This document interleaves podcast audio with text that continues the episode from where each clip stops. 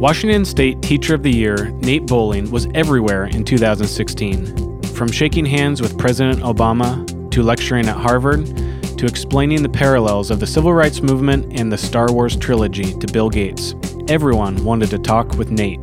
But amidst the fanfare and accolades that come with the status of Teacher of the Year, Nate continues to focus on his core passion, teaching his students at Lincoln High School in Tacoma, Washington. Most people can agree that our kids deserve the best education. Talking to Nate, we learned some great takeaways how we as citizens in Seattle and the state of Washington can create a better future for our kids. The self proclaimed nerd farmer takes us to school on a few of his most passionate topics. We talk about school funding and Governor Jay Inslee's current budget proposal to fund education, how race, real estate, and schools are key drivers to shaping our communities, and of course, we talk about his beloved Seattle Sounders. Welcome to Rise Seattle Podcast, a podcast about Seattle, the people, their stories, and Seattle's future.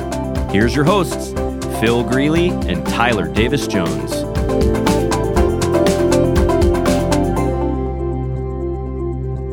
We are here with Nate Bowling. I am Tyler Davis Jones. And I'm Phil Greeley.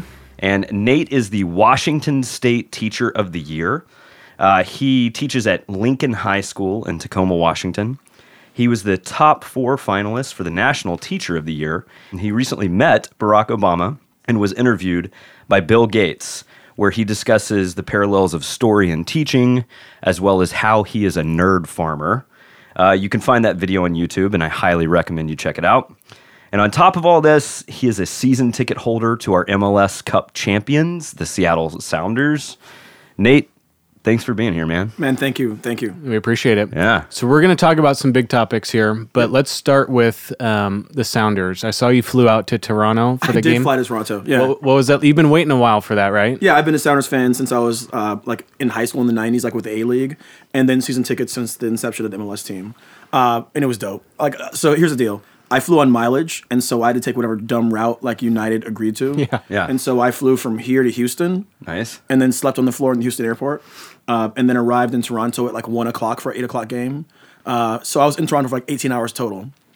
It was like 25 degrees, Wow. uh, snowing lightly and like a wind going, and I long johns over long johns, wool socks, wool socks, hand warmer, hand warmer, and it was an amazing, amazing experience. It was a great win. Uh, when it went to PKs, like I couldn't watch for a little bit. Yeah. And then I just turned and went, jackets off! And like my row took our jackets off and like linked arms. No Uh, And it was amazing. We were partying in Toronto till 3 a.m. Oh, of Wow. course. Of and then, course. yeah, and then flew out at 9 o'clock in the morning because I'm stupid. Right. And so flew to Denver, layover in Denver. So we spent more time traveling than we did actually in Toronto, but like I wouldn't trade a second of it. So good. Well, it's such a good game, man. So- yeah. I mean, that's the pivotal game that you want to watch is that game. As a season ticket holder in penalties, in kick, what do we call that? Penalty kicks. I'm Yeah. not a soccer soccer guy. Oh, you're fine. What do you? That was the first game I watched all season, and I was sweating. So I'm imagining. Yes. Yes. You are freaking out. Yeah, I, I was totally nervous because the thing is, is uh, we don't have a great history in PKs. Like we've lost cups in PKs before, Right. Uh, and also, it's not traditional to do the PKs in front of the other teams like supporter Yeah, section. yeah. And so, like our players were kicking basically in front of their lions den, um, and like it was it was a, just a nerve wracking experience. I think my favorite part of the whole thing was like standing there and realizing that my beer wasn't getting colder, so I wasn't getting hot. It was so cold outside. Yeah. It was getting colder, and Yeah. I was like, wow, this is really really this cold. And next to me was this guy who flew from Hawaii, and like so he came from Hawaii on some stupid ticket. He's wearing shorts, and I'm just like. What are you doing? He's like, I'm f- f- f- fine. I'm like, you're not fine. And like, all the women in the section were like pitying him. A lady goes, "You need a mother," and I'm just like, and like the kid did, but like he won, right? And like Yeah. we did the arm arm thing. He was like shivering, and I'm just like, man, Oh youth. my gosh. youth is wasted on the young. Yeah. So well, good. That was So fun. good. Fun moment for the well, city. Frei, for sure. Frei had one of the best games That of all man will never pay for a drink in the city. Are you again. kidding me? There's no way. Yeah, say There's Frei. no way. And in fact, on I hopped on Twitter as soon as the game was over, and I said, "Okay, guys, we're inviting you. 2017. We would love to interview any and all of you Yep. for the podcast. so if there's any Seattle Seattle Sounders out there who are listening, you just let us know. Hit us up on Twitter. Um, okay, sweet. And did you play soccer as a kid? I played like like indoor as like Okay. an adult and like boys club soccer, but like I remember my coach yelling, "Get your hands out your pockets!" Right. So like it wasn't Right, right, anything like important or impressive. So like I know the game, right? Yeah. But like play with actual skill and talent, like now I'm embarrassing. Totally. Oh, cool. Well, luckily we have a talented team to watch and cheer for. Absolutely. So. All right, so Nate, uh, what subject do you teach? What grade do you teach? Um, I work at Lincoln High School in Tacoma, which, like for Seattle folks, is like demographically Rainier Beach, but then like performance wise, closer to Garfield. Um, and I teach AP Government Politics to 12th graders, which is fascinating this year. Wow. Serious. Yeah, it's it's, Yeah. it's it's just it's. I basically walk in. I'm like provocative question, and they chew it up. Um, and then I teach AP Human Geography to ninth graders who are drinking from fire hose. So like I think about like when I was 14, my ninth grade social class was like. I don't remember much of it. I remember like a carousel Don Draper slideshow of Hong Kong and not much else. And these kids are talking about like economic development and cultural diffusion, and it's a really cool class to teach. Wow, Awesome. that's awesome. And then what's the demographic of Lincoln High School? Uh, Lincoln's really interesting. So it's it's in a neighborhood that is uh, working class white and then people of color, and so like it fluctuates year to year, but roughly it's about you know plus or minus four percent either way. Twenty percent white, twenty percent black, twenty percent Hispanic Latino, twenty percent Asian, which is mainly uh, Southeast Asian, Vietnamese, Cambodian, and then the remaining twenty percent is a mix of mixed race. Uh, Filipino, Pacific Islander, Native American. Cool. And so it really is. I, I, I talk about how Lincoln looks like America's going to look in 100 years or 50 years yeah. demographically. Hopefully. Yeah. Yeah. that's great. Um, and then how long have you been teaching in education? This is my 11th year. Um, 11th I year. eight years at Lincoln High School, uh, and before that, I taught at I taught at Meeker Middle School, which is a middle class, uh, higher income uh, school across town. And so, essentially, like in my career in Tacoma, I've worked at the highest poverty high school or lowest income high school in the county, and then like a middle school that had where I had like ev- the the chairman of like Rainier Pacific Bank's kid was in my class at, at Whoa, Meeker. okay. And so, like I, I I know the ups and downs of like the of inequality and the haves and have-nots. Yeah, you've experienced that all. Um, and then what got you into education? So I, when I talk to Bill Gates, I joke about being a nerd farmer. Right. Uh, but I, I actually believe that education is like long term uh, social engineering. Essentially, like the students who I'm working with are like my future neighbors, the future like insurance agents, realtors, police officers, uh, social workers, entrepreneurs. And if I want to create a more just and equal society, like I could get into politics, which I thought I wanted to do at one point, but I realized that education is the way to do it. And so essentially, I'm planting seeds my students are going to be the transformative force that transforms the city of Tacoma. Like we know Tacoma, and we're going to get to this obviously. Tacoma is a working class kind of gritty city. Um, if Tacoma takes the next step to where it needs to be, it's going to be because we educate and economically develop the east side of Tacoma, which is our equivalent of oh I don't know, um, it's our like CD 20 years ago maybe like like that kind of demographics and so if, if we can develop that neighborhood and develop, develop that neighborhood by educating the population then what we're able to do is keep educated kids in the neighborhood and not have them get pushed out as housing prices rise Is there like, is this your? I use the word pedagogy. Is this is this your philosophy? by the way that- great word yep, yeah, yeah, great yeah. word science of teaching I, I worked in ed tech. I kind of know that Great a word. little bit. Yeah. Um, I would say that it's a, a worldview that I have, but it's mm-hmm. shared with a lot of my staff. Like my principal says, like the fate of the city of Tacoma is in the hands of the staff at Lincoln High School.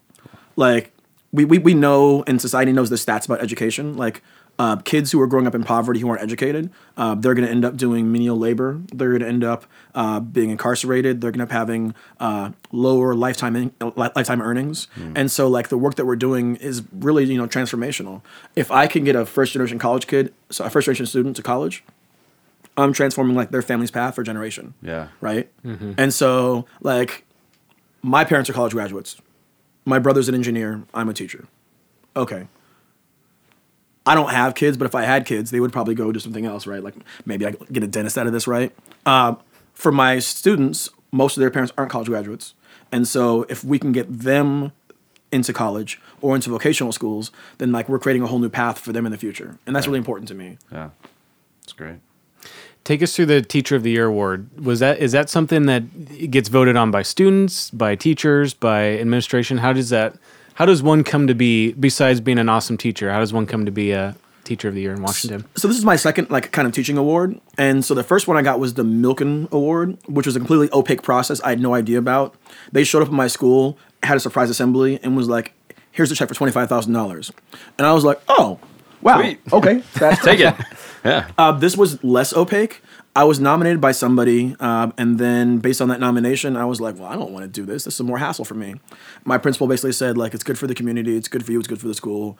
Um, and so I did the application, and then from there, I was named as the regional teacher of the year. So I was first teacher of the year for like from Snohomish County or like I don't know, like Lynnwood to to Lacey.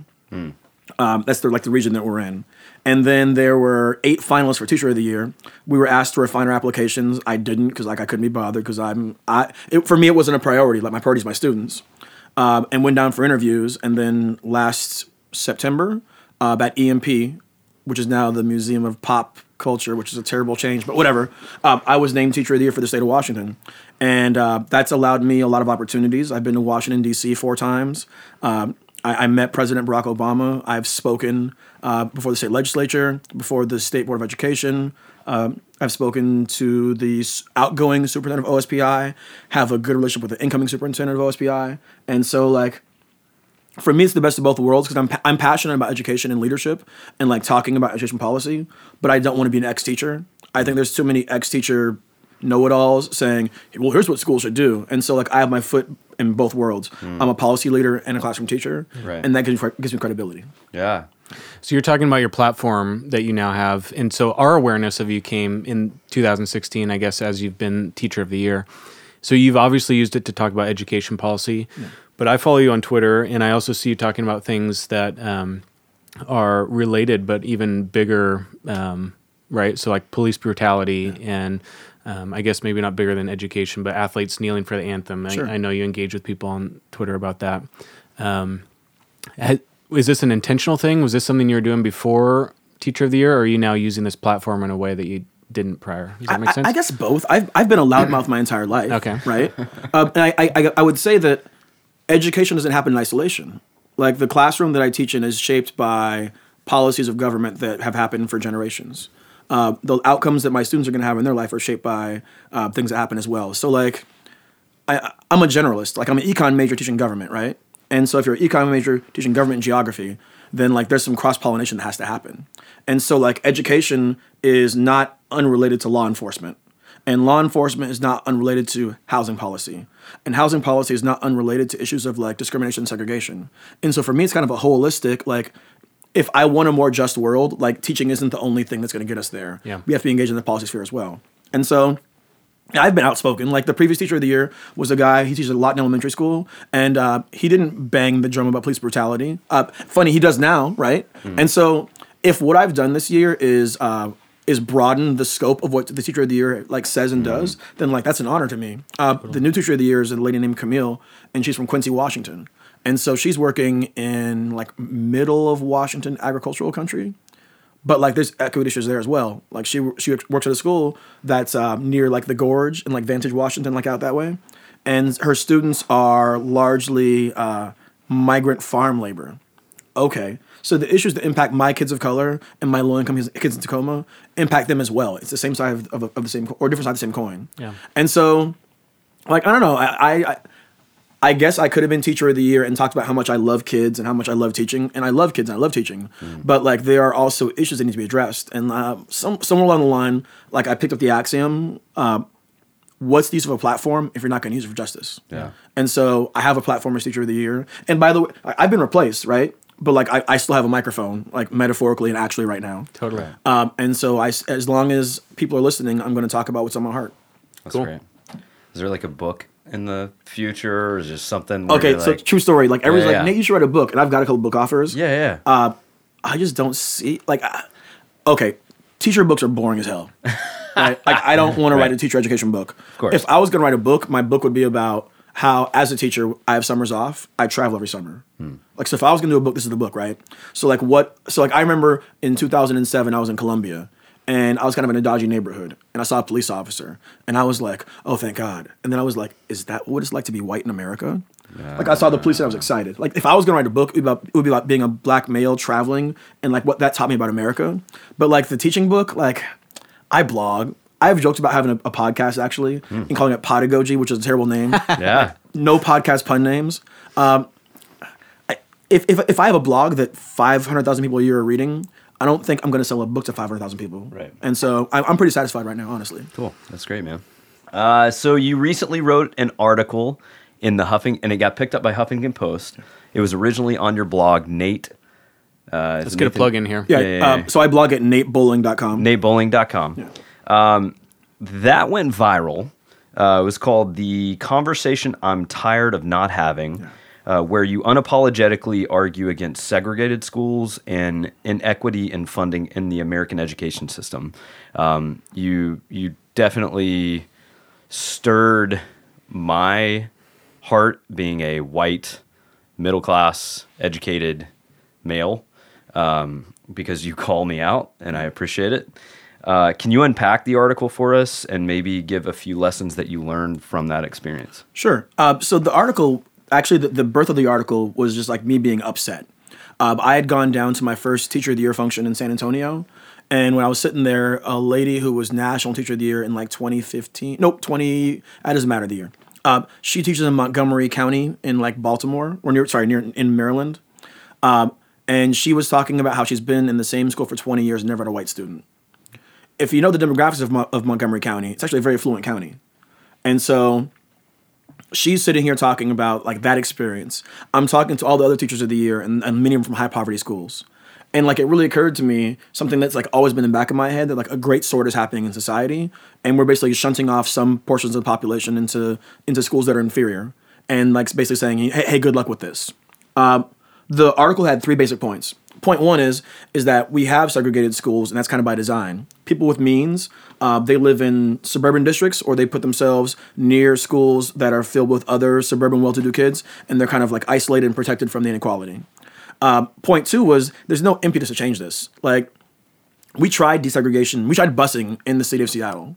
We tried it nationwide, and the year Seattle schools uh, went to busing, 3,000 white students vanished from the school district. This was integration. Yeah. Okay. Yeah. You remember When, what when year was that was? that? Yeah. Ooh, I want to say like 72, 74. It was, it was in the early 70s, right? So 3,000 people now have left in 1972. Uh, the was that was that federal or was that state? So the, the Mandated. so all of this comes from the Brown versus Board case in 1955, right? Or 54. So Brown v. Board says we need to desegregate schools, and they say with all deliberate speed, which basically means whatever, right? And so that didn't happen at a good clip. The federal courts came back and said, no, really, we mean it this time. There were other cases. Uh, so, but n- there was no like mandated federal. This is how you have to do it. So everybody did it differently. Okay. So Washington State says 1972 we're integrating. Yeah. Um, and 3,000 people decide. To, Well, not just or 3,000 people, families. 3,000 students vanish from the district, right? right. And so, like, where do they go? They go into private schools. Yep. Enrollment at, like, the private schools in Seattle shot up. Uh, they started heading across the lake to private schools. Right. They started heading into Shoreline and other districts, surrounding districts. And so, like, we tried integration, and basically society decided it wasn't worth it. Do Uh, you think? Do you think that's a product of it being in 1972? And do you think it would look different today than it would? Well, I guess the the election's probably Yeah, I would say an, I- an indicator I, of that. I think it would look worse today, honestly. Yeah. Um, Well, it was in the mid 2000s. I think Seattle voted to have neighbors neighborhood schools, Right. which is you know a neighborhood school is by definition segregated because housing is segregated. Right. Right. Okay. Well, and I, I would add to this also. Uh, so Seattle abandoned integration. America abandoned integration. Uh, basically, 1988, when I was like in fourth grade, is the point in American history in which we had the least segregated schools, and it's also the point in American history where the academic achievement gap between students of color and white students was the smallest. And so, integration is also one of the only ed reform things that's actually proven to work. And we've decided societally like it's not worth it because we'd rather live in our in our enclaves. And like I just don't believe that a society as diverse as ours can thrive if we're living in these homogeneous enclaves that we like we are. Right. And so, um, talking about school segregation publicly led to a conversation about neighborhood segregation hmm. publicly. And talking about neighborhood segregation led me to talking to realtors about segregation because like you have to follow this all the way back to its like kind of patient zero. Yeah. And not saying that realtors today are the cause of housing segregation today, but I can say that the practice of real estate agents in the past caused past segregation. Absolutely. Like there's like this whole thing about we all look at the south side of Chicago and we're like, oh my god, it's so. But like that's not an accident. Right. Like for generations, certain families showed up to the city of Chicago and were shunted into a certain neighborhood that was given inferior schooling, inferior in- infrastructure, inferior resources, inferior access to healthcare, and more pollution. And like this is the outcome. Right, right. Well, Like- and then Fannie Mae ultimately gave precedent for that, that almost licensed to that. I think it was what fifteen per. If it was like fifteen percent Yes. of the population was black, Yeah. um, then they wouldn't actually loan, um, and which which and we were mandated like. uh, Well, and, and we can grab Yeah, any map yeah. of any urban city, like any Yeah. major city in America, and it's the same story, right? And like in Tacoma, there was a red line, and it ran along Division Avenue. And like just saying that out loud, we had a red line Or along Division, Division. Avenue is crazy to me. that's crazy. And we can look at Seattle, right? Like I'm, I'm not gonna, you know, act like I know Seattle history like backwards and forwards, Right. but um, Republican Street and Massachusetts, if you know like if you know African American history, like blacks were Republicans up until the Civil Rights Act and like the and the Southern Strategy. And so like Republic like like when Nixon not Nixon when Lincoln was was the president like they talked about Lincoln and the black Republicans. Right. And so like Republican Street was in the black neighborhood. Massachusetts Avenue, the Massachusetts Fighting 55th is the black regiment from the movie Glory. Hmm. And so like those neighborhoods and those street names aren't accidents in like the neighborhoods in Seattle. Yeah. And that's where people who look like me were shunted to in the 60s here. Interesting. And so for for our listeners, sorry to cut you off, No, Phil. keep going. Um, for our listeners, can you break down the word redlining? Because Yeah. this is a word that I didn't even know until this year. Sure. And I'm in real estate. So yeah, so maybe like what was the practice? How did it kind of practically worked? We heard you. We've heard you tell a story, sort of personally about you and your friend. Um, so you can use that or. Um, well, or nobody generic. has the money to. Well, not nobody. Nobody I know, and nobody um, of, of in, in my family history has the money to buy a house with cash. And so, if you're not going to buy a house with cash, it's just financing. And so, the Federal Housing Authority and Fannie Mae and and real estate agents all kind of conspired together throughout a lot of American history that certain people would go to certain neighborhoods and others to other neighborhoods. And they essentially would not grant loans in certain neighborhoods. And there are these actual maps that exist of urban areas like Baltimore, like Philadelphia, and like Tacoma, where the neighborhoods are color coded. So like the green neighborhoods are the wealthier neighborhoods, and like honestly in Seattle, those are the neighborhoods on the north side of the Ship Canal. And then the red neighborhoods are the neighborhoods where uh, people of color showed up, where they would be sent to. And so you end up like it's it's it's not some crazy conspiracy that we ended up with these uniform clusters of dense black populations in every urban area. Like that was the policy, which is why like housing desegregation is really really hard because we reached redlining. Sorry, we reached segregation through redlining, which is intentional government policy. The only way you can undo that, I believe, is through intentional government policy, but there's no political will for that. And so we're kind of left with a situation where redlining is over, right? Steering is illegal, but the scars of redlining and steering still exist today in the housing market. And that's on and that and that's not even bringing up like the housing covenants, right? And so like it, here it's, it's funny, on the way here I came through Lake City, right? And so like Lake City um, was a separate city from Seattle, and within Lake City there were housing covenants that said houses here cannot be sold to blacks, Jews, Chinese, Japanese, uh, mongoloids like ugh, right um, and like that that was policy that's in documents and so the other thing i would say is like none of this is that long ago. Like so i, I was born in 79 y'all were born in the 80s like we're, we're none of us are ancient. Um, this is my mom's lifetime. Like my mom moved to tacoma in 1960 which means she moved here during a period of redlining and she moved here uh, before the passing of the fair housing act. And so this is much in the same way that I talk about how education is an intergenerational lift and transformation. Uh, redlining and housing segregation um, is an intergenerational like yank backwards. It's, it's like I don't know. We always see movies when a guy has a parachute, right? And they pull the drawstring and they go and get sucked up. And I know I'm doing visuals on a podcast, but whatever. um, that's what redlining was. Go to was- Facebook and watch the Facebook Live. there you go. That's what redlining was. It was basically like an intergenerational um, suck up that cost families of color like hundreds of thousands of dollars over time. Yeah.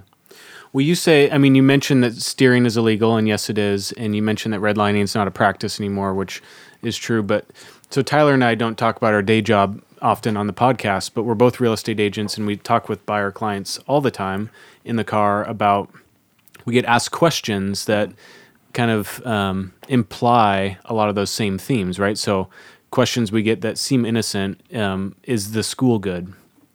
And is the school good means is the school white and Asian? Let's be honest. And and and the right kind of Asian. Is the school white, Korean, Japanese, Chinese, not is a school white and Cambo- Cambodian, Vietnamese because they're not the right kind of Asian for a lot of people. So when it comes to schools, the only thing we can really do is say, okay, well, look it up online, and then online, it's all standardized test scores is what they're ranking things off of. Which which correlate basically um, not 100% but correlate very strongly with income so essentially when somebody says i want a good school for my kids and they go online what they're going to see is i want a white school an affluent school for my kids Yeah. and the issue is is that okay if we want integration but people of means are sending their kids to the same schools then we're getting further and further away from integration yeah, yeah. So where do we go from there? Yeah, because I mean, I, I would say Phil and I fit that mold well, not because we had poor intentions, but because we're just looking out for our family, right? So I'm I'm thinking to myself, like I moved into the house that I moved into, looking at schools, looking at those same test scores because that's the data I was provided. Um, what's your ideal outcome for both Phil and I as we move forward? So my my daughter's quite a bit younger than your kids. They're going to be going into school a, lot, a little bit sooner than probably here in the next couple of years. Right. But what's like that ideal outcome for you, for us as white male middle class people? Well, I would say a couple of things. So, like in your realty work, um, when people say, "What's the story in the school?" What I would do is I would, much in the way that like real estate agents have to maintain relationships with like people in coffee shops and like and, and baristas who they, comp- they they meet in their in their cafes. Um, I would maintain relationship with educators and then point them toward educators who can tell you what's really happening in schools because uh, wealth masks a lot of dysfunction that happens in other and essentially good schools. Uh, I would say the quality of teaching and learning and what's happening in a high poverty school oftentimes outstrips the quality of teaching and learning that's happening in a high income school because the kids who are coming from the high poverty school don't have the access. And so the teacher is actually teaching, right? Like I, I walk into my classroom sometimes and I'm like, here's a concept you've heard nothing about in your entire life. Let's get you to this point on there. Versus versus if I worked at a, a different school or my old school, I'm like, here's a concept tied to what your parents do, right? Let's add a little vocabulary to it. It's a different job.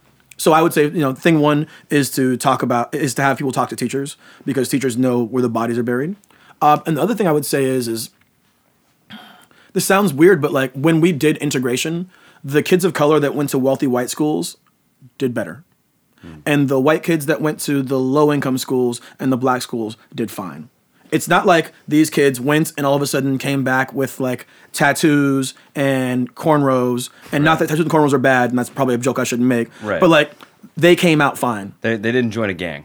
school so much of schooling so the, the most important in school factor is the teacher in the classroom Yeah. like period full stop So can can you break down the word fine for me? Yeah, sure. 'Cause- So again, as a as a father who loves my daughter and the, the, the outcomes weren't any worse so Okay. if, if you here- here's the thing is so uh, the most important school-based factor is the quality teacher in the classroom hmm. and there are great teachers at every school at high poverty schools low poverty schools but the most important factor overall is what's happening at home hmm. And if you are a caring father and you're reading to your kid and you're doing the work with them and they go to a high poverty school, they will be fine. Hmm. You said something on Twitter uh, about food. Yeah. Ed, food educa- food teaching. Yeah. Good Well, teacher sure. and Well, a home basically. I was at a conference in DC last month and I was getting like hot and bothered. I, I often get frustrated when I go to conferences about education and there are a few teachers there. Um, and so they were talking about uh, college and career readiness and getting kids ready for college and ki- getting kids ready for the future and the economy and growth and like long term trends and PISA scores, which is this international test that like kids all over the world take. And we just like rub in teachers' faces about scores in America that drives me nuts. Anyway, it really occurred to me that we can talk as much as we want to about standards and about tests and about like accountability systems, but what's going to determine whether a kid learns is going to be are they fed? Are they safe and clothed? And are they getting effective instruction from a teacher? I mean, Like- sounds like Maslow's hierarchy of needs. It's exactly Maslow's hierarchy of needs, but we forget that all of a sudden, right? Like one of the things that we have in America is we look at like these low income schools and we're like, how come the students at the low income school aren't performing better? Because their life needs aren't met, and it's very hard to sit in a calculus and like sorry a calculus class and think about differential equations, or to sit in a government class and hear about like you know Fed 10 talks about blah, blah, blah, blah, blah, blah. The 14th Amendment talks about blah, blah, blah, when like your stomach's growling. Yeah. Mm-hmm. And so I've, I've had so many students who were doing super well and then had like a life crisis and they plummeted.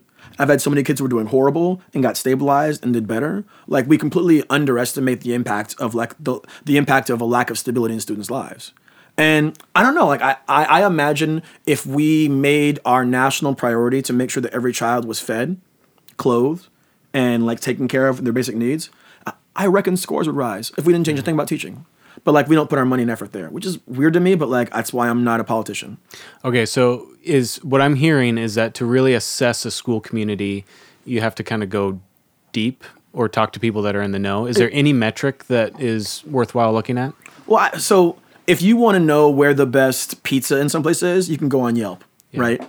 If you want to know like the best florist, you can go on Yelp too. If you want to know like what's the best environment for your kid to learn, like you should invest some time having those conversations. And I think googling something like where is the best place for my child to learn is silly. Like I want to I want to have intentional conversations. I want so something that happens sometimes is, is you have like a, a nice wealthy school, right? But like there's a teacher in there who's not making not making it happen, right? So there's at low income schools there's transformative teachers doing really amazing amazing work, and at high income schools there's people who probably should be out of the out of the game right now and who should retire who aren't doing transformative work. How do you know what you're going to be getting unless you're entering into the building and having conversations? I, I would say this: I would much rather determine where my child goes by walking into the building and meeting some people who work in the building and seeing the facilities than any results off some stupid website. Like that's that's just to me. I, I don't have kids. I don't know. Like folk, parents are busy, but like going to great schools, I think is a really not good use of people's time. Yeah.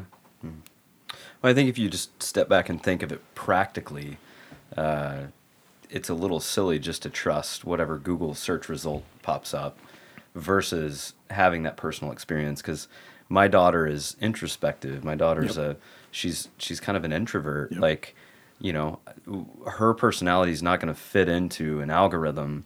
It's it's really a matter of a conversation, which I think is a really valid and valuable point to take. Absolutely. Totally. So, shifting course a little bit, I know one thing you've taught your students about is um, how they should interact with local politicians, um, uh, how they should act when they're pulled over by police or interact with law enforcement. Um, how have those conversations, and I know you might be in a different part of your syllabus throughout the year, but how have those conversations changed or shifted or intensified since November 8th? so the thing is is that like so many if you're a kid of color or a kid in poverty so many of your experience with government are negative. Like think about what government means. Government means you go to a school where you're bored a government school. Um, government might mean a social worker who's breaking up your family. Government might be a police officer that pulls you over and you feel harassed by. Government might be in your head somebody who's not listening to you. And so, what I've tried to do throughout my career in my government classes, expose my students to the people, actual people and faces in government. And so, before this year, I've had uh, my local congressperson come into my classroom. I've had state legislators come in. I've had a gentleman that argued a case for the Supreme Court come in. Uh, Senator Patty Murray's been to my classroom before. And then this week, Jay Inslee was there, who's the governor of Washington State. But like, November 8th was a was a was a slap. Um, I I'm my politics are complicated. Like I, uh, in my life, I voted for a libertarian for president in 2000. In my life, I voted for Cynthia McKinney from the Green Party. Um, I am a black progressive who was president or vice president of the College Republicans when I was in college. I'm also religious and a gun owner and a vet. So like I'm a, I'm a, I don't fit like in any of the boxes, which is awesome for my kids because like they have no idea where I'm coming from. Yeah. I think most of my kids think I'm a frustrated Nixon Republican, which I think I might be, but I don't know. Whatever. um, but like I also don't preach my politics to my students. Like I, I had a teacher when I was in high school who basically like preached weak liberal politics to me, and I resented it. I think it's one of the reasons why I became Republican when I was young. Uh, I also said to my students like I'm not going to tell you like what you should think, but I, I can't mess with Trump. Like from from the outset, like that person, that man has seemed unsuited to the office for me. And the way that I've kind of done for my students is, is like I've shown them uh, other Republican icons and said like, look at Eisenhower, right? Look at Eisenhower's writing. Look at Reagan. Look at his convention speech in '76 that he gives. It's, it's one of the most amazing speeches you'll hear. Or look at Reagan's, Reagan's speech after the Challenger crash. Like Reagan gave a speech after the Challenger crash that had some of the most beautiful prose I've ever heard in my entire life. And he didn't write it. Like Peggy Noonan wrote it, but he delivered it.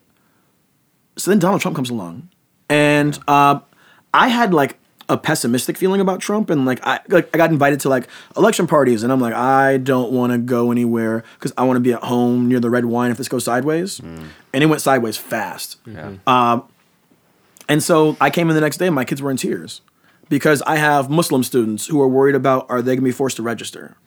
I have students whose parents are LGBT who are like concerned that is are their parents' marriages going to be invalidated. I have students who are whose parents are undocumented. They're undocumented, and they're like, "Is my family gonna be broken up?" Uh, I had in my class, my students, we actually watched two of the debates like in the classroom and kind of talked about them. And so like my students heard Trump and Pence both talk about stop and frisk being like a great policy. So my African American male students are like, "Am I going to stop by the police more often?" Yeah. Uh, I also understand that I teach in a school that is full of low income kids who are predominantly brown, who live in a city in the state of Washington on the West Coast. So they're not demonstrative or representative of the nation as a whole. And in the lead up to the election, I tried to prepare them for that. But uh, my kids are hurting, like, and there and there's a there's an anxiety about the future there, and like I can't look them in the eye and tell them it's going to be okay because I don't know what's going to be okay.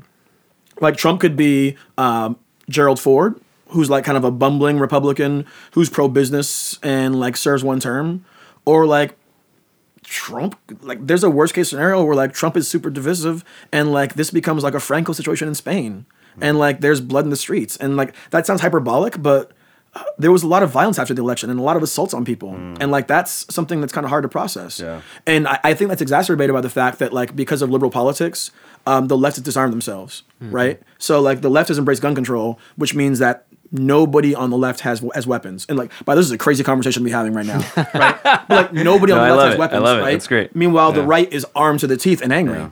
And so they're armed to the teeth and angry. And like, so am I saying some right wing mob is going to storm through my neighborhood and like and bust heads? No, but do I feel a little more on edge when I'm in certain places? Yeah, I do. Like I went to the Apple Cup uh, in November, and I've never seen so much camo on, on like on a campus on a college campus. And like my students were telling me that the day after the election, the college Republicans at Wazzu built a Trump wall. Wow. Like they built a Trump victory wall on campus out of cardboard and um, and and out of out of plywood. And like I don't know. I've never seen an electoral celebration celebrated like this. I don't know. I'm, I'm going a lot, but one, one anecdote that's in my head that I just I just can't get over is is that as part of my teacher of the yeardom, um, we had a gala in D.C. at the Ronald Reagan Federal Building, beautiful facility, right? A week after the election, that's where that alt right convention was. Oh, right. And so, where I sat and listened to the Secretary of Education talk about like ed equity, neo Nazis are saying "Hail Victory" in that same space in Washington D.C., like wide in the open. And like I took German in seventh grade, like I know what "Hail Victory" means. Like that's Sieg Heil. And so like the idea, and it, and like nobody seemed upset about it. Like it was in the Atlantic, and all my liberal friends shared it, but we went to war against Nazism. Mm-hmm. And so like the in political science we talk about the Overton window, which is like the realm of the possible. Like the Overton window has been stretched and all of a sudden like Nazis are sticking their head through the door and everybody's like, "Oh, you know, it's going to be fine." Kind Like makes sense. I- yeah. yeah. I, I'm not sure it's going to be fine. Yeah. And so, like, w- w- all I can do essentially is use my platform to advocate, and then prepare my students for uh, for their future as critical thinkers, so they can function in society like whatever it is. One of, one of my favorite ideas that's popped up recently that I saw on Twitter or something like that is uh, if the if the Muslim registration happens, that basically just everybody Yep. signs up for it Yep. and And just I- I- messes with the data, which I'm totally gonna do I'll add. I will Yeah. show up to register armed. I'm not gonna lie. for sure. my Yeah. wife's like, "No, you're not." I'm like, Yeah. "I'm probably not," but like, it's a good line. So yeah, yeah, Oh, that's good stuff. Whew, man, that's that's good. I, I that's have a good. I take it deep sometimes, y'all. It's just no, like, no, it's no, no, no. I like it. I like it. It's good. You know, we gotta. Uh, yeah, it's good. Um, let's talk Washington State school funding. Yeah. Let's break that. So for our listeners, uh, they want to be educated. Uh, they want to understand um, what are the what are the issues we're facing here in Seattle. Um, you know, that's that's our target demographic of folks who are listening. Um, so, how do property evaluations take into account how quality schools get funding, or or, or just schools in general get funding? Um, yeah, break that down for And then us. also maybe too, like in the past, for the past ten years or so, education's been underfunded, Yes. and there's a movement to like what Tyler's talking Yeah. about to incorporate all this Sure. new funding for. Well, I, I think we have to start with the core issue that kids who are in poverty cost more to educate. And they cost more to educate because kids who are in poverty have um, higher percentage of students who are English language learners, higher percentage of students who are special education, and higher percentage of students that have like mental health needs. And also, oftentimes, there's like there's there's less predictability in their life, so you need more wraparound services. The issue we have though is is that the funding allocation for schools in Washington State everybody from this state gets the same amount per student. So, according to the state of Washington, a kid in the nicest neighborhood in Medina costs the same amount to educate as a kid in like the worst part of Seattle or worst part of Tacoma. And so then that's like the basic funding formula. And then what happens is is that local municipalities for their districts have levies, and these levies are property tax levies that they can use to raise additional money. So Washington's constitution says that the funding of schools in Washington state is the paramount duty of the state of Washington um, and that's like the funding of basic education. Um, the state does not give enough money, full stop, to districts to do basic education. So what's happened is is that local municipalities have taxed themselves via levies to fund their schools, and so what you get is is that people that have higher property values have the ability to raise more money, and they have and use that they use that money for better facilities, higher teacher salaries, better, better, better, better. Communities that have less money have less capacity to raise mo- that money, and so they're more dependent on the state allocation, which for them is the same as the wealthier district. Right. So the way this breaks down is is that teachers in Snohomish County and the east side of King County are the best paid teachers in the state, and they've earned every dollar they make. In Central Washington, particularly, and in also places along South Seattle, who like aren't Seattle proper, but like Highline and Tukwila, you have really high need populations, but they can't pass levies. And one of the reasons why, why they struggle with levies is is that the majority of their kids in their schools are brown, and the majority of the parents and homeowners aren't.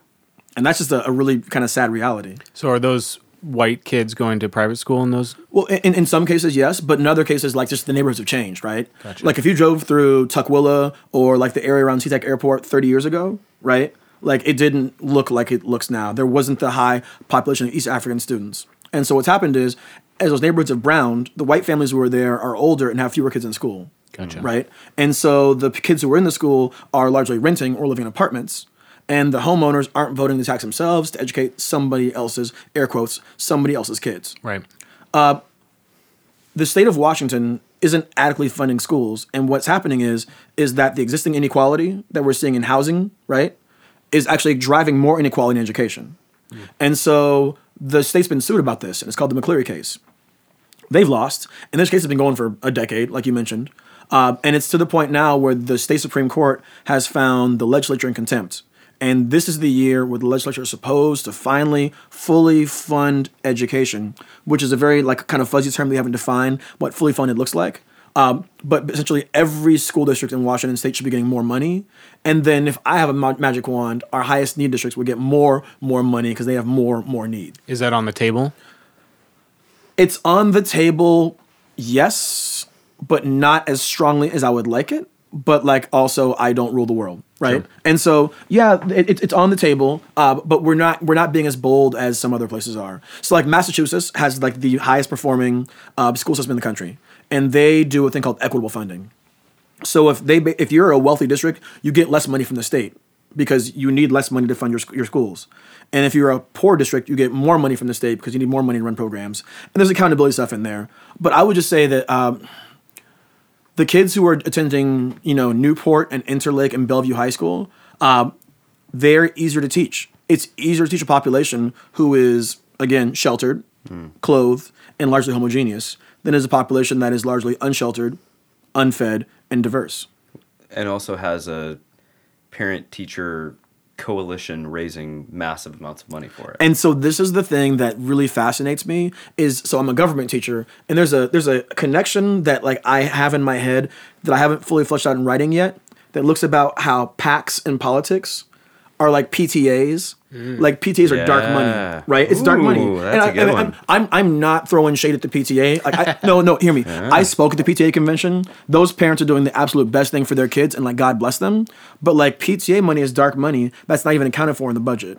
I've heard crazy stories about how much PTA moms spend on the east side, and not east side of Tacoma, by the way. East side of like, Bellevue. like yeah. I've heard crazy numbers. Going way back, I actually was a student teacher. I never got hired, but it was at Bellevue High School. Mm-hmm. Yeah. And the PTA was like throwing money at teachers. Um, it was crazy, and they already had like the best of everything in that school. if you have a budget shortfall, uh, PTAs have basically raised money to like keep teachers in, in positions. If you're in Eastern Washington, rural Eastern Washington, there's no PTA at all, and there surely isn't a PTA that's going to raise the money for a teacher salary. Yeah, Right. And like these are the equity issues that like we don't talk about in education, but that really undergird like the work that we're doing. One thing I'll also add to the conversation is is uh, class size. So again, students who are stable and taken care of are easier to teach. You can have 30 or so of them in a classroom. Kids whose lives are in chaos and who have emotional problems and have a lack of predictability in their life, like having 30 of them is a little more difficult. Uh, there was an initiative in Washington State to reduce class size. The legislature suspended it. But I, I have a problem with this because we talk about class size. Every private school puts on the front page of their brochure their student teacher ratio. Every university puts faculty people ratio because like those numbers matter. But we don't do that for kids in public schools. Like if if every private school in Washington State has a, teach, a teacher to student ratio of 18%, that's because they understand that's what people want. Kids deserve that in public schools too, but we're not willing to fund that. But that's a whole different conversation because like if we're going to drop class sizes to the levels of private schools, then it throws the budget even more out of whack because you basically need twice as many teachers, Yeah. right? And we all have already uh, and we already have a shortage. But like class size reductions at high poverty schools is a conversation that I think we should be having as well. Hmm. So this this budget that's um, the governor put forth yesterday. Yeah, and uh, yesterday from my classroom and from my school. Yeah, Nice. Okay. So is this something? This isn't going to vote, right? It's only going to vote in the legislature. So the way that it works in the Washington State Legislature is is the bu- the governor basically says let's dance and introduces a budget in like January December.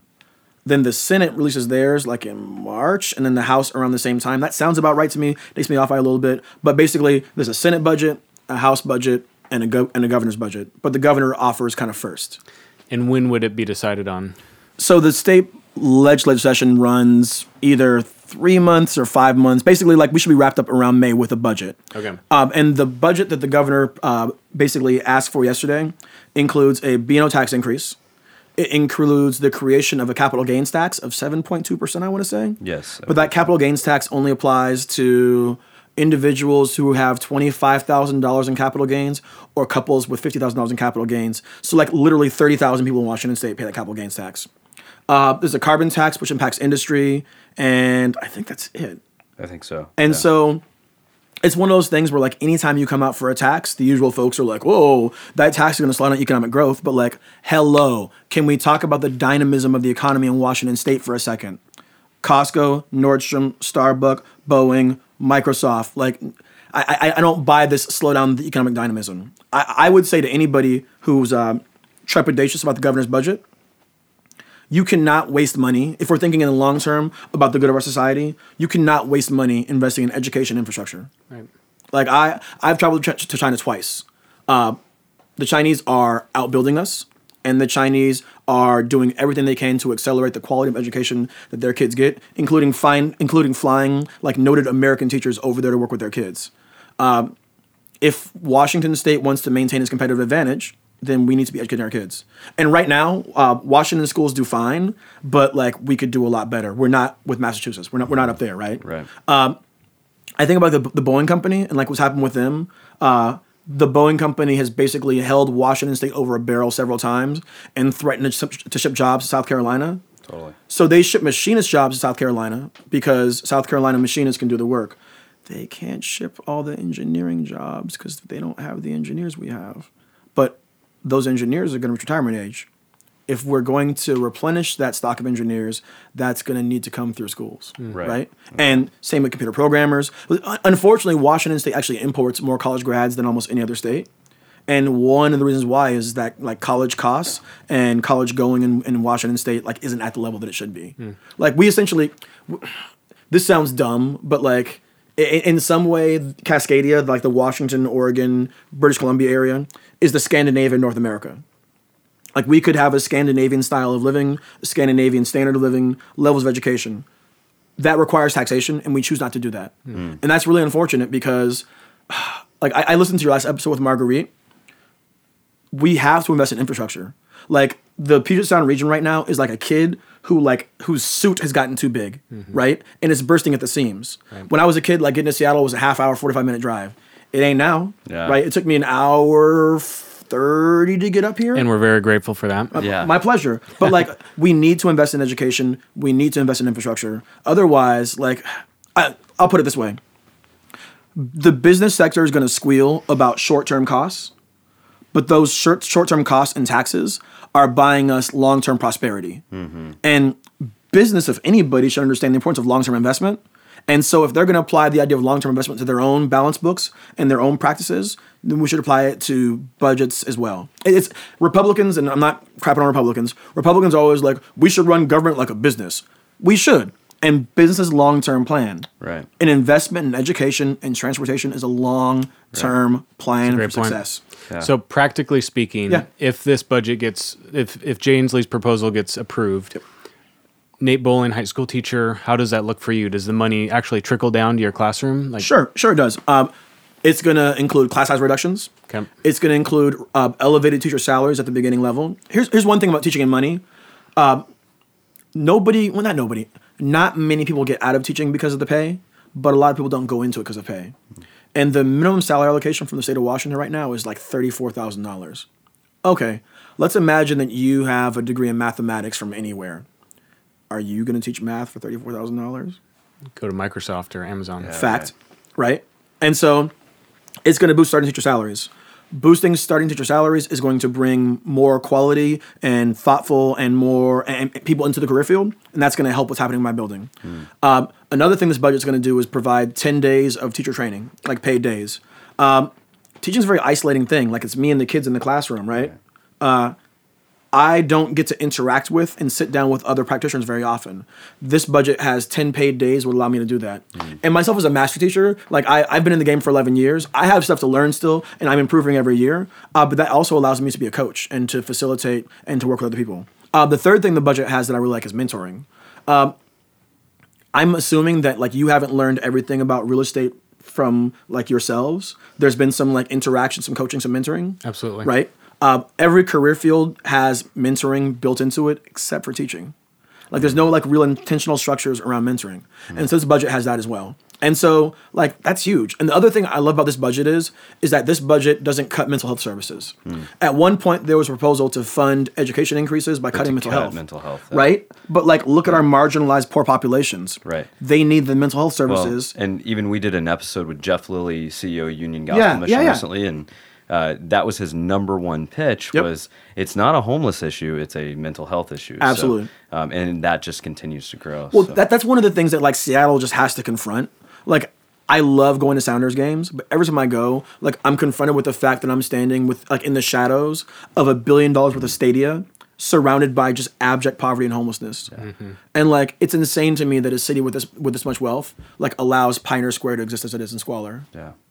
Totally. So let's talk practicality, right? So I, I always want to bring this back to our listeners. So what can we do um, as a group of people who care about this issue, who are trying to learn more about it? Sure. Um, and uh, what what can we do to help influence it towards getting passed? So it, it's, it sounds weird, but like one of the most important things you can do is just stay informed. And I feel like newspapers are dying, and I really think that like we, we would be better off as a society if we were all reading our local paper and being tuned into the issues. Uh, like beyond that, if you belong to a professional organization like the Realtors Association or the Teachers Union or other groups like that, and they have a stance one way or the other on the budget, like pick up the phone and say, "Hey, this is important for the long term sustainability and future of our region.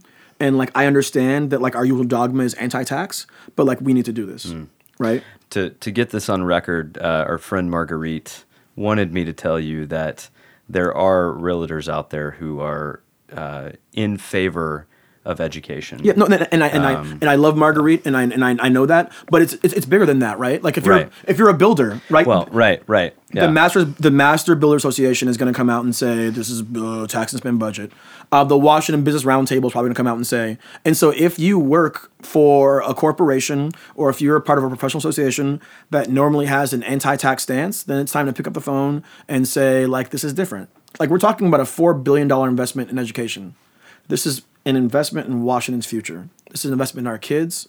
This is an investment in our families. And uh, I feel like we only get one shot at this. Like I really do. If we What's don't, at stake if it's not approved? well, what's at stake is is that the legislature will basically declare victory on McCleary without changing anything, and the status quo will remain intact. And the status quo fuels inequality. Yeah. So let's let's take it back to Seattle. Yep. Um, because ultimately, this is a podcast about Seattle. For sure. I know that you you live and you teach in Tacoma, uh, but you, I believe you have the authority to speak on Seattle schools, just as Sure. uh, the Washington State Teacher of the Year. Uh, so, from your perspective, s- the Seattle school district seems like a huge bureaucratic nightmare. Um, what's your take on Seattle schools? Would you ever want to teach in Seattle?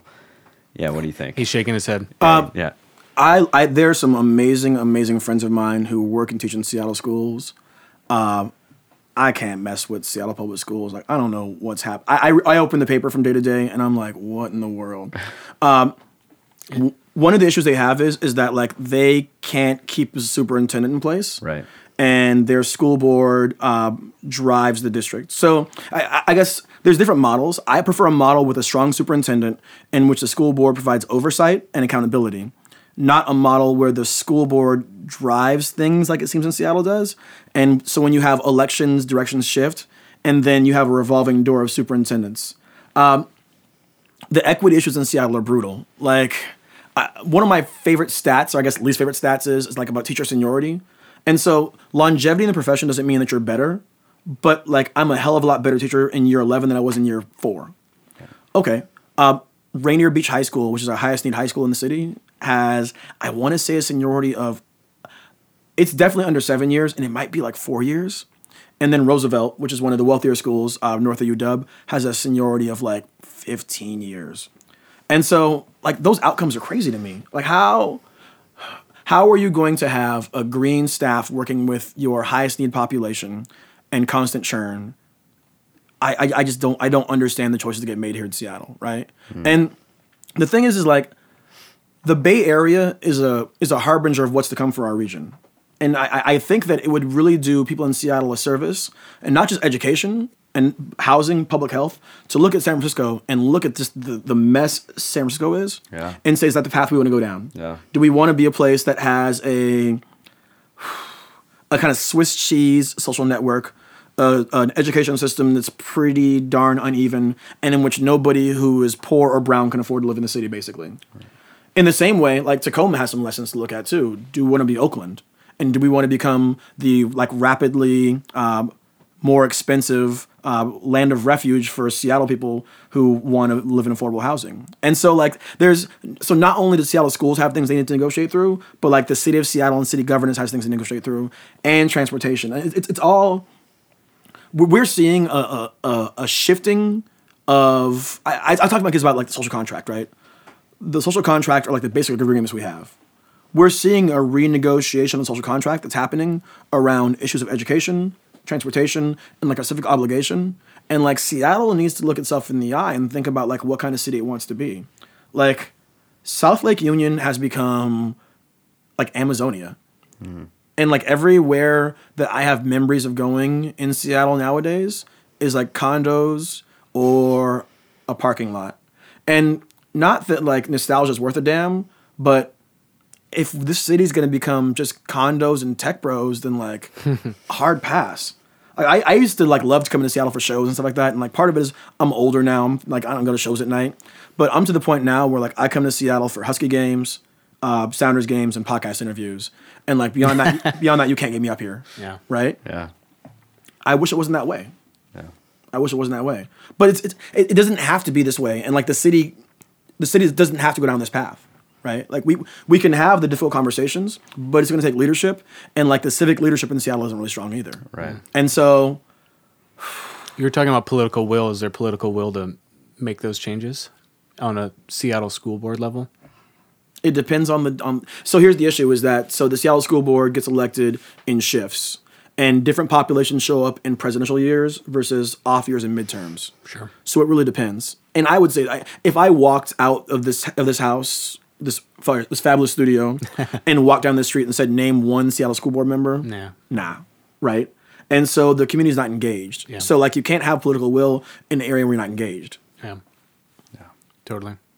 So at the end of every podcast, we like to ask our guests what their greatest hope and their greatest concern is for the city of Seattle. You have a platform to kind of speak to a broader sense. You can you can take Seattle on if you want, or um, Washington State. Washington whatever, State, yeah. Puget Sound, um, Tacoma if you'd like to. But what's your greatest hope for our region? Sure. And then what's your greatest concern? Uh, my greatest hope for the region is, is that we realize that the kids who are attending the same school in different places, Rainier Beach is Lincoln High School.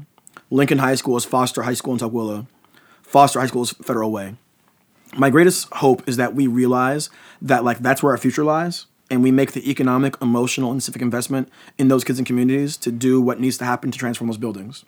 Um, I say again, like kids whose lives are not stable, and kids who are in more diverse populations take more money and more effort to teach, and we need to be realistic about that and make that investment. My greatest fear is is that we don't make that investment and that we kind of we we, we, we, we, kind of head back into our reality TV fueled screen staring lives and not worry about it because like our kids are fine.